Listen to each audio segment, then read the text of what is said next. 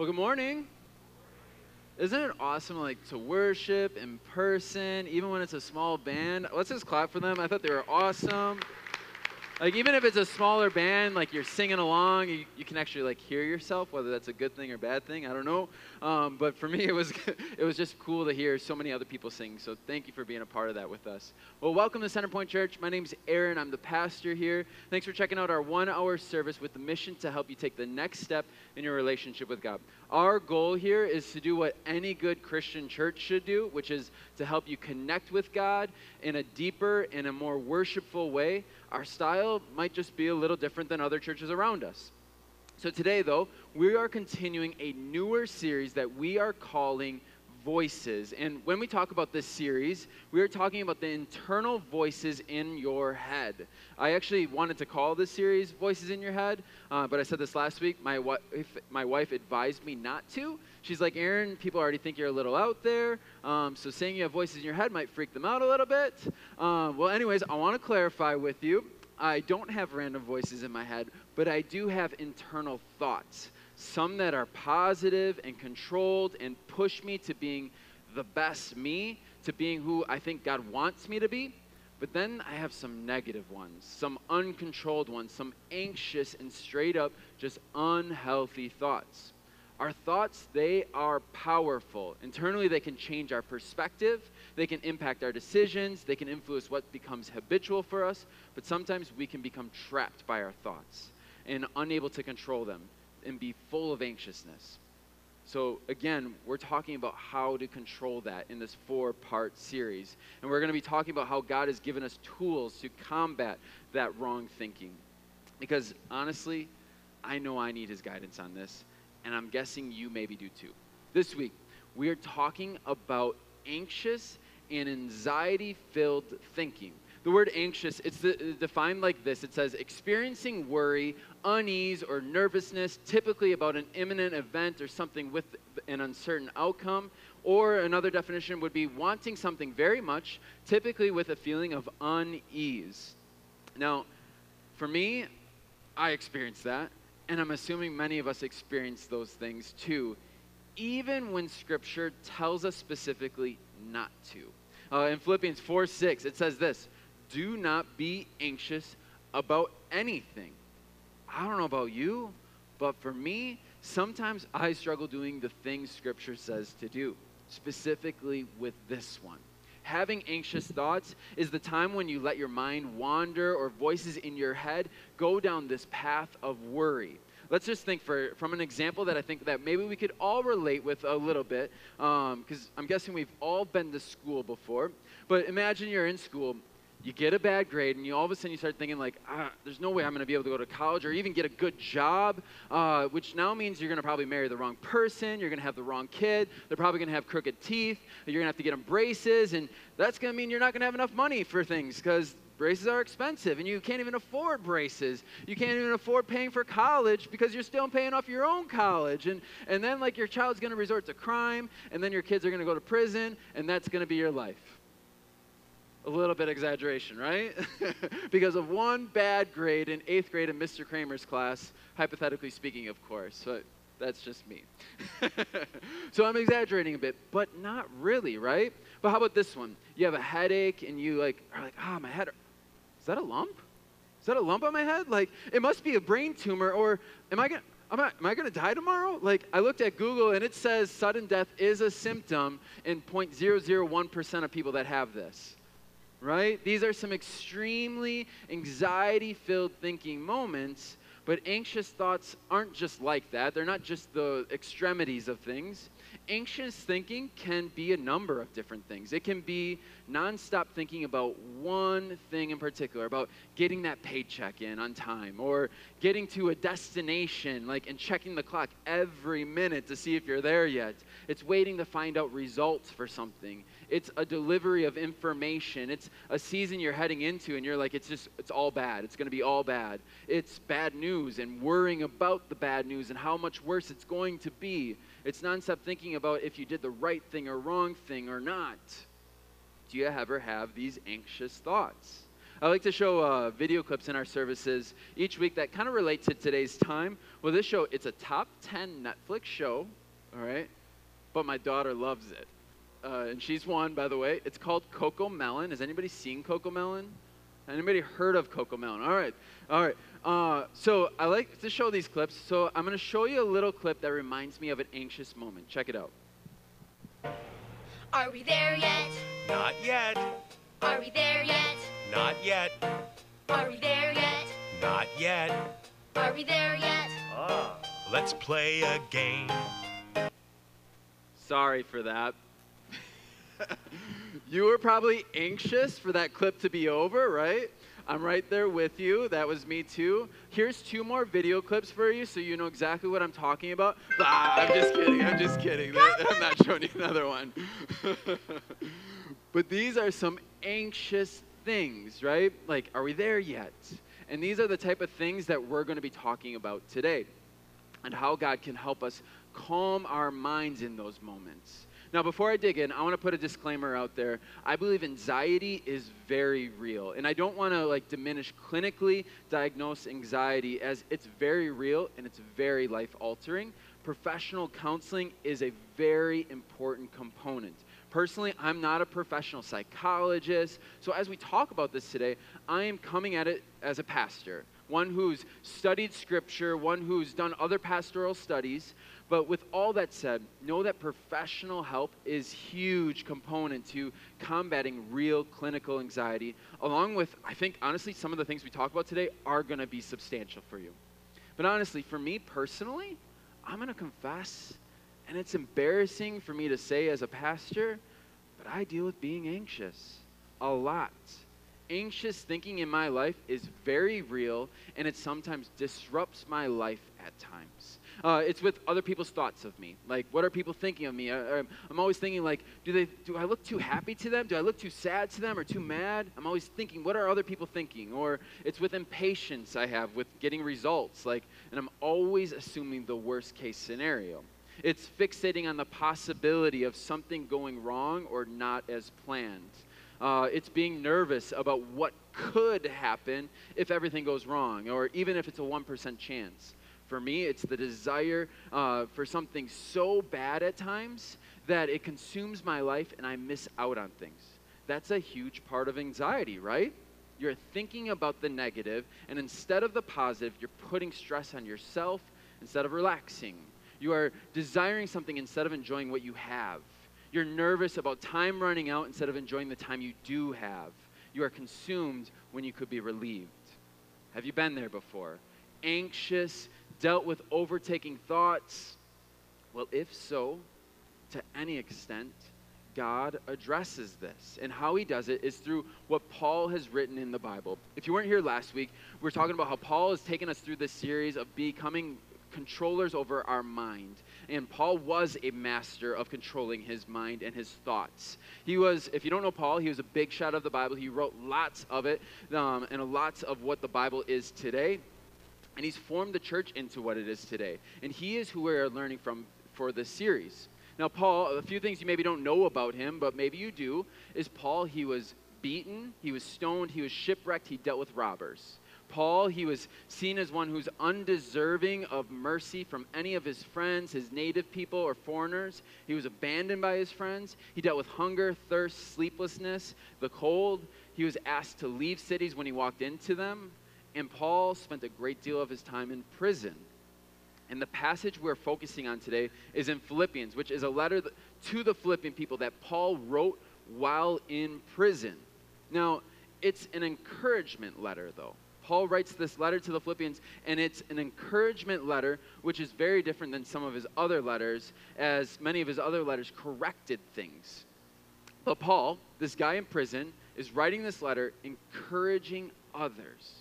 Now, the reason I tell you this is that I think is inspiring on so many levels, right? I don't know about you, but when I experience a negative thing after doing something, like a negative thing like being shipwrecked or thrown in prison or whatever it is, I experience anxiety over it happening again and again in my life, and I avoid it on all costs. Or I let my mind wander while I'm getting close to doing it again, and it makes my life scared about the potential of it happening again. And I'm also not encouraging of others to go into it, right? But Paul is. Paul is, and he encourages believers even after experiencing so much negativity for his belief. And he tells us these amazing words in Philippians. It says this in Philippians 4 6 through 7. Do not be anxious about anything, but in every situation, by prayer and petition, with thanksgiving, present your requests to God. And the peace of God, which transcends all understanding, will guard your hearts and your minds in Christ Jesus. This is what we're talking about today. Let's just break it down what it says again. So it says, Don't be anxious about anything, but be in prayer and petition or in request to God, is what that means, with thanksgiving, being thankful, but requesting things, and then the peace of God will guard your heart and it will guard your mind. Sounds easy to do, right? Sounds easy. But honestly, as a Christian person, there are some things to this, and even as a pastor, that I've forgotten to do at times or I've struggled with in my life, some of the things that I'm anxious about that sometimes I forget to do is pray. I forget to pray about it. And I go into this spiral. So if you're like me, literally prayer could be your first solve to your anxious thoughts. Sermon one, done. Let's get out of here, right? Done. Um, but sometimes, sometimes I do pray, and sometimes you do pray, I'm guessing too.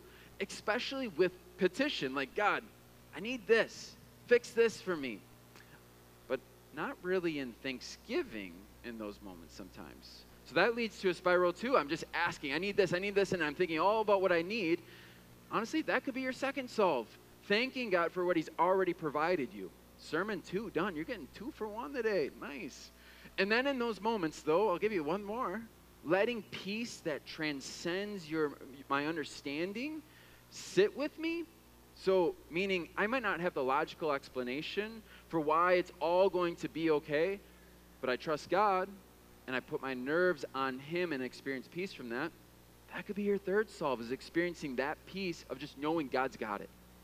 Sermon three, done. You can leave here with three sermons already. Boom, done. 10 minutes, nap time, you're done for the day. Honestly, though, those are huge. Those are huge things, but I know some of you want more. And I think sometimes a deeper understanding of each of these pushes us to further action and a closer connection to, go, to God. So we're going to keep going.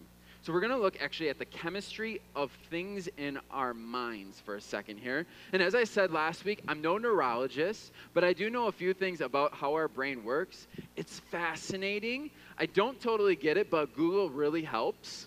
Um, anyways, there's this part of your brain, this little almond shaped portion of it, and it's called the amygdala. Uh, it looks kind of like that. You have this in your brain, and it's the part of your brain that is wired for survival, your fight or flight type response. Anybody know what I'm talking about? Fight or flight? Yep. Okay. Good. Um, so, for example, a big dude is running at you with a knife. First off, scary situation. Don't put yourself in those situations. But, anyways, if you're in that situation, you would do one of these things. You'd fight or you'd flee, right? You'd flight. Uh, and what that is doing is that's triggered by your amygdala. Uh, for me, I, I have a response, amygdala response when it comes to these things. Uh, birds. I have a little phobia of birds. Uh, I was dive bombed by swallows, uh, barn swallows, uh, as a kid. I mean, a teenager, okay, maybe a 20 year old. And every time now I see a, a, a bird coming at me, I duck and I fear for my life. It's a real thing. It's my amygdala saying, watch out, this bird's coming for your eyes. Yeah, that's what I'm thinking in my head. Uh, another example is I had a past coworker who used to sneak up on me and karate chop me uh, because I'm a black belt, but he thought since I'm a black belt, I should have ninja senses and know even if he's standing next to me and hits me, that I should block that. Um, so anytime someone touches me, I like snap, you know, I like freak out. It's my amygdala saying, watch out. Now, these are great responses, but the problem is the amygdala is not objective. It's just hardwired to protect you. It's hardwired to essentially create anxiety like thoughts. What sometimes calms us down in those moments when they aren't scary situations is we have another part of our brain called the prefrontal cortex. All right, and that deals with logic. The part then that helps your response. It decides if it should be an anxiety filled fear or not. So, for example, I said I'm afraid of birds. This is a true story. Um, one of the people that watch our daughter during the week, they have a bird at their house. It's a pigeon. Uh, It's in their house. I walk in and I instantly do one of these, but then I'm like, it's in a cage. It's in a cage. It's okay. Um, and I and I have the logic take over that the bird's not coming for my eyes. And it's a pigeon, Aaron. All right, makes sense. The logic takes over. But what about a serious situation, right? In bad, tough, scary, stressful, uh, adult or real life situations, we can either freak out about them, let our anxiety take over, or as our verse says, pray about them and have the logic of God with us help us. Now, if you're not a Christian person in the room, or simply just a skeptical person, or uh, a skeptical person that's a Christian, you might be like, come on, Aaron, pray. That's it. That's kind of like what we do in our last hope, right? I mean, I can relate a little bit as I've struggled with prayer in my faith journey. Honestly, that shouldn't be how we see prayer. Uh, prayer is powerful. It's not the last line of defense. It's the first line of offense. In Hebrews 4:16, it talks about this. So let us come boldly to the throne of our gracious God. Let us go to God. There we will receive his mercy and we will find grace to help us when we need it most. Prayer is this thing that moves the heart of God. It's this conversation with God, and it's meaningful to God. Prayer also, though, it changes the chemistry in your brain. People who have studied brains and spirituality have found that prayer changes the way you think. A communica- communication pathologist, cognitive neuroscientist, that's a mouthful, right? That's a person, that's an occupation. She stated this. She said, It has been found that 12 minutes of daily focused prayer over an eight week period can change the brain to an extent so much that it can be measured on a brain scan. That's Dr. Caroline Leaf. So, what she's saying is, they can see that prayerful thinking, it changes the way you think. It changes your brain's responses. Just as like toxic, negative thoughts, they hurt your brain, prayer heals, transforms, and renews your mind.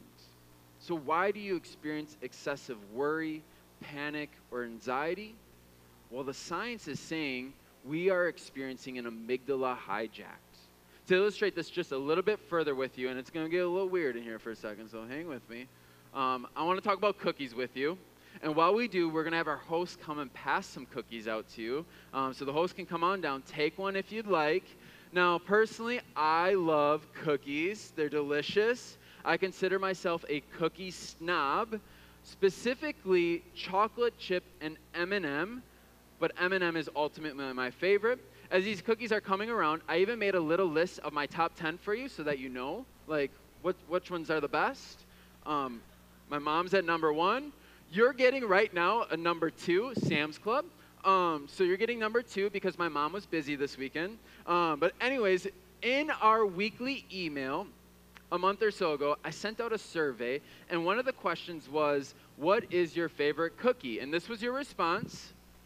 Um, so 70% of you said chocolate chip. That was the wrong answer. It was M&M, so that's why you're getting M&M. Um, but that same survey, some of you also said you aren't human. I'm not from planet Earth. I don't like cookies. Is I think like 1% in there. So awkward.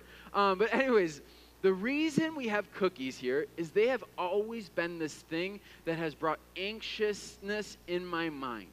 Like when they are around, you can eat them by the way. Like dig in.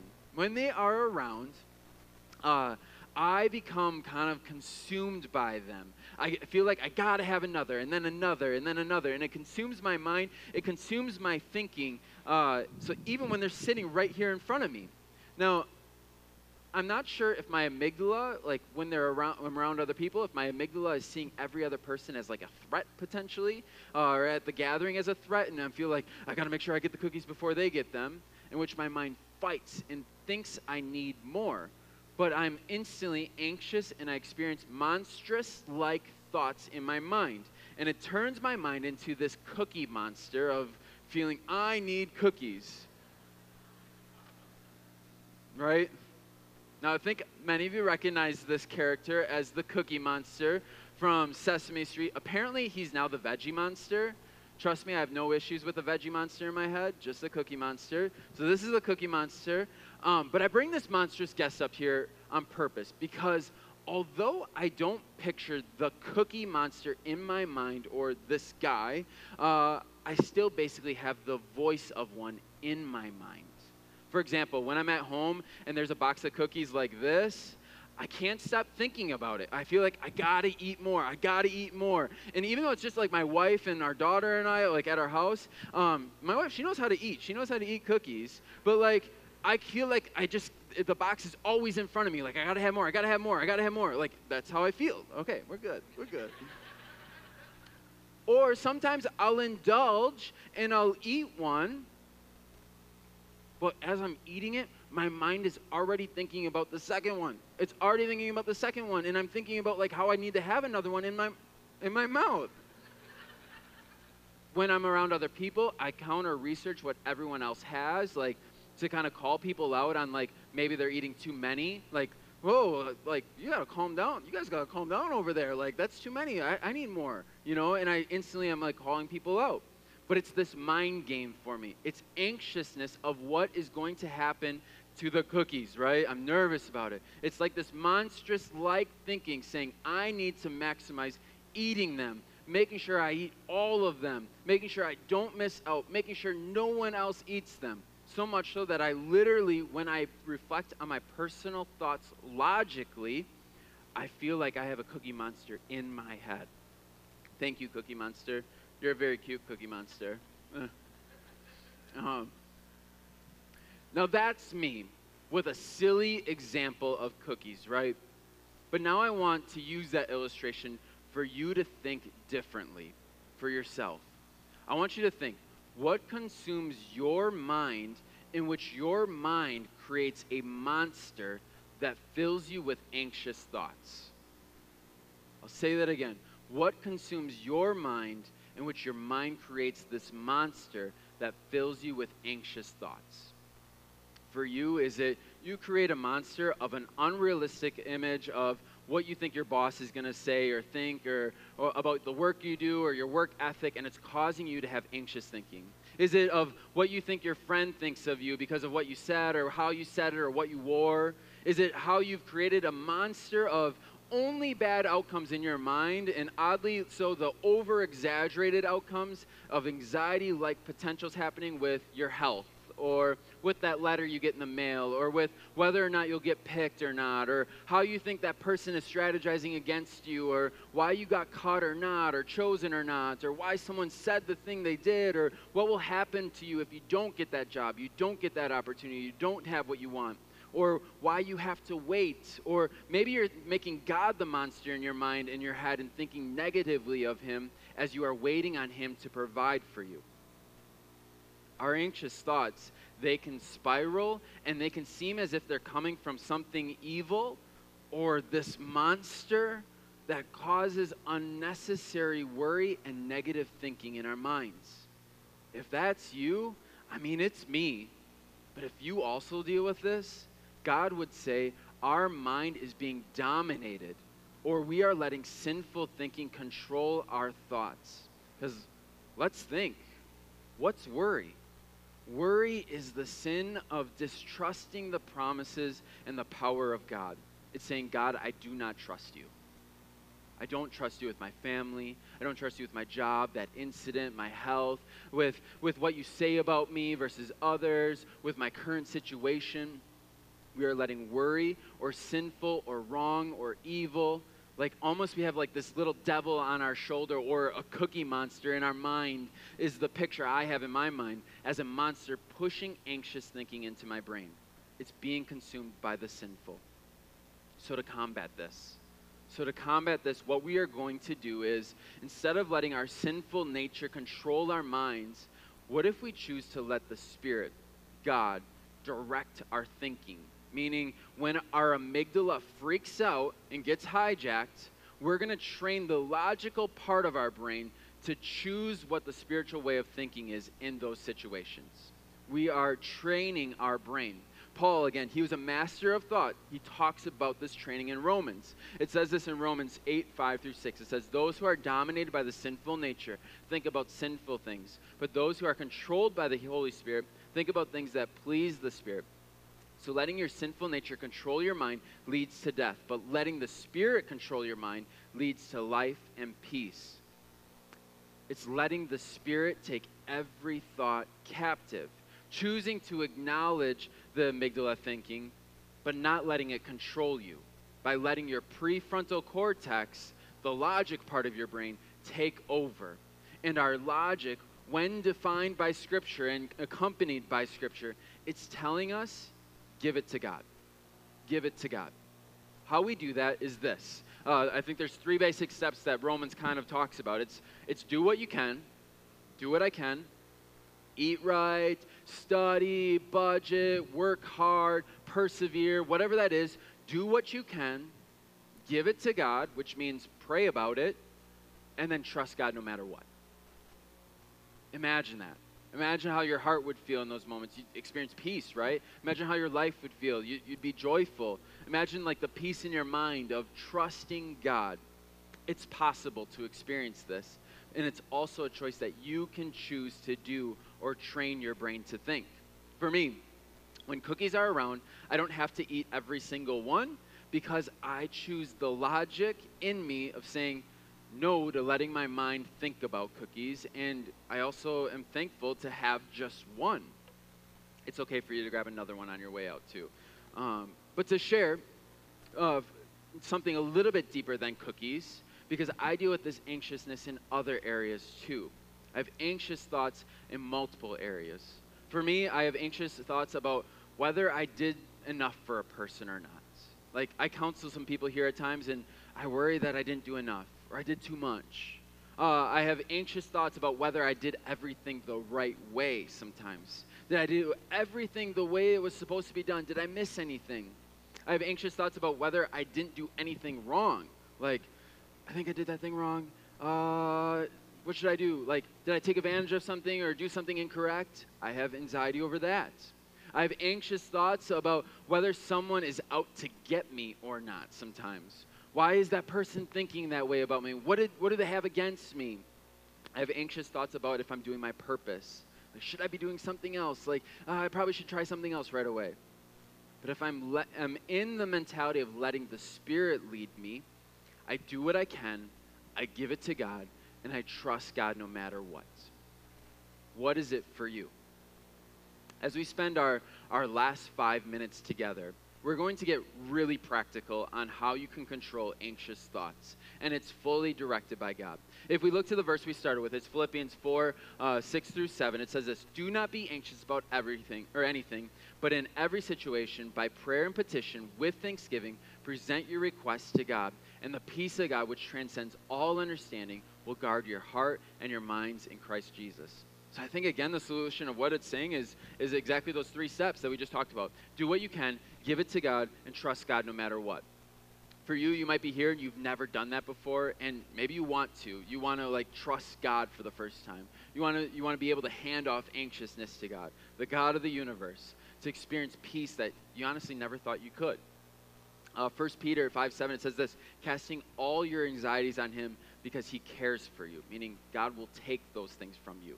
Uh, if that's you, tell God you want a connection with Him. Tell Him you want to start a relationship with Him. You want the ability to experience peace by you just telling Him that and saying you've messed up at times. That's you saying to God and starting a relationship with Him and, be, and becoming a Christian, starting a, your faith journey with God. Some of you have done that though before.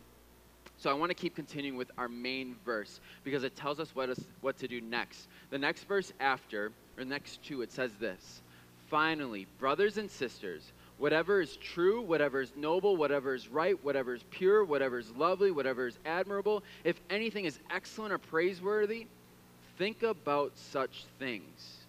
Whatever you have learned or received or heard from me or seen in me, put it into practice, and the God of peace will be with you. It's saying, think about what's true, not just what could happen. Think about the noble, not the monstrous. Think about the right, not the wrong things. Think about the pure things, not the exaggerated things. Think about the lovely, not the worst case scenario. Think about the admirable, not the negative. Think about the excellent and praiseworthy, not the poor or critical.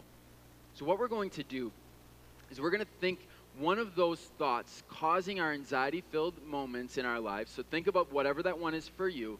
And last week, what we did is we replaced uncontrolled negative thinking with truths or scripture in our minds thinking the truth of God when the uncontrolled thoughts come in.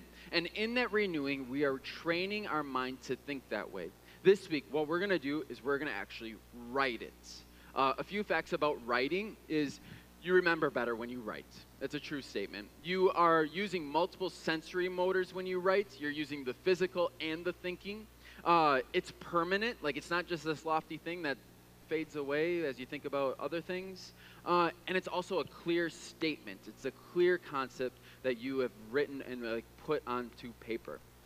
So what I want to do uh, is in the seats in front of you, there's a card. And it's just for you. Um, but if you weren't here last week, I said as part of the series, I'm giving you midweek resources to help you gain control of your mind uh, because it's a process, right? But on the card is one of the churchiest things uh, known in the church world. And if you know me, you know I'm not into cliche church things unless there's a purpose. So we're actually giving you a Bible verse card each week to help you create new pathways to think clear and truth. Um, and we're going to do that for this whole series. So four times this this uh, this series. So take that card with you. It has the verse uh, that we were looking at, those last two verses of our Philippians passage. Again, the one that says, Finally, brothers and sisters, whatever is true, whatever is noble, whatever is right, whatever is pure, whatever is lovely, all those things the way you should think. That's on that card. That's for you to remind yourself of that. But on the back, there are some lines, and I want you to write or declare truth to an anxious thought you have. Write something that objectively defeats the cookie monster like thought in your head, that defeats the monstrous in your head. For example, I just lost my job, right? I'm hardworking. I can get another job. I didn't do well on this test. I never give up and I keep at it until I get it. I'm financially hurting. I am innovative and adaptable. We can make changes through this season. My relationships are struggling, is maybe one for you. You right? I model love. I can be patient and kind. My family will never get better. I show honor to my family even during times they don't deserve. I will never get what I want. I delight that God I delight in what God wants. He will help me get what's best. Maybe it's I'm struggling with something internally, inside. You write, I am cared by God. I will cast my fears on him. For me, the one I'm writing to remind myself when I experience anxiety, uh, when, especially in times when I'm trying to figure out, did I do the right thing or the wrong thing? Did I make the right choice or the wrong choice? I'm writing, I am a good citizen who chooses to do what is right and best for all. I actually, I have it on my phone. I, I have it on my phone along with 10 others that I look at and read in my moments of anxiety. What's yours? What's yours that you need to write today? Write it, and maybe you need to do multiples of these this week. Do I really care if you write it right now or put it on paper? I mean, yes, I'd like it for you to do that. I wouldn't bring it up unless I thought it actually would help. But if it's so awkward for you, you don't have to do it here. We don't make you do anything here. But if you are feeling an inclination on that, write a clear statement. It's just for you. Again, it's for you to take home uh, so that you can beat your anxious thinking. Also, another way that we are partnering together uh, for this series is on Wednesdays. I, uh, Wednesday mornings, I'm sending a spoken word song that is formed from scripture on who God says you are and what you are able to do. I use them for when I'm lifting and getting jacked. Obviously, you can tell I haven't been doing that a lot lately. But, anyways, there are these spoken word things that are inspiring, that tell you who you are. So if you don't get our weekly email and you would like to get those starting this week, you can fill out one of those connect cards there in the seat in front of you and put them in the offering basket as they come by. Um, but with that said, I'm going to close us with a prayer as we wrap up part two of our series, Voices. If you want guidance from God to act on calming your anxious mind, let's pray together right now, and I'll ask God to help us do that this week. Dear Heavenly Father, thank you for Thank you for giving us some examples of how we can get rid of anxiousness. God, we, we saw that we can kind of give those anxious thoughts to you, trust in who you are. God, I pray that some of us are dealing with, with monstrous type figures in our mind about very serious things. There are these voices in our head saying things or tell, calling us things or providing anxiousness in our mind. And God, help us defeat those. Help us uh, take over our minds and have the truth of who you say we are be something that's present in us. God, and some of us right now we're saying we we want a connection with you for the first time. We're saying, God, we want we want you to take our, our anxiety filled thoughts. We want to we want to have this connection with you. We want to start a relationship with you. Help us live for you. In your name we pray. Amen.